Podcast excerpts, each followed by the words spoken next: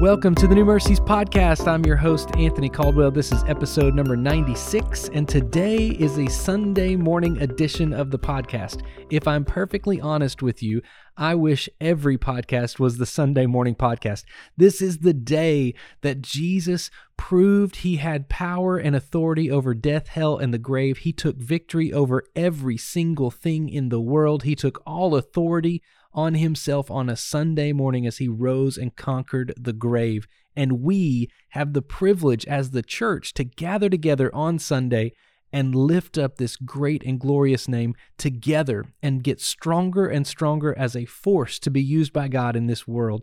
Today is Sunday. I'm so, so happy for Sunday. In fact, I have this joy within me, I have this gladness within me which brings me to our text today. We're going to look at Psalm 122, verse number one.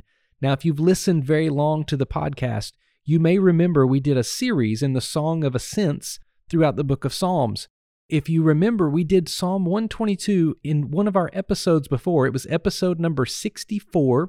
So if you want to go all the way into this psalm, go back to episode 64 and check it out. But today, I just want to look at the first verse of Psalm 122. The Bible says this I was glad when they said to me, Let us go to the house of the Lord.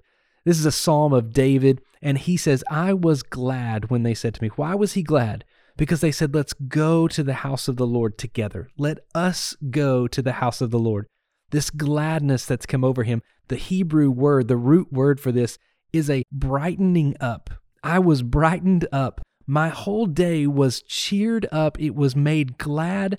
I was able to rejoice on this day because we went to the house of the Lord together.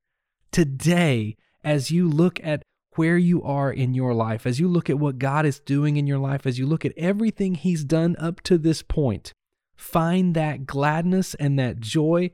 I looked up different definitions of the word joy and gladness and all of those words that make up this beautiful Hebrew word. And as I was looking it up, there were words like rejoicing and glee and radiance, jubilation, exultation, triumph, delight. There were these beautiful words that came out of this. And I thought, man, if this could be what defines the believers today that gather together, they were delighting in their relationship with the Lord.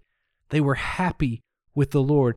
They were in triumph together. That's what the believers are when we gather together in the house of the Lord. So today, as you go lift up the name that is above every name, as you go proclaim the one who defeated every single enemy of ours out there, as you go proclaim that name that the demons shudder at. Today, have a smile on your face when you do it. Be glad that we have the opportunity to go to the house of the Lord.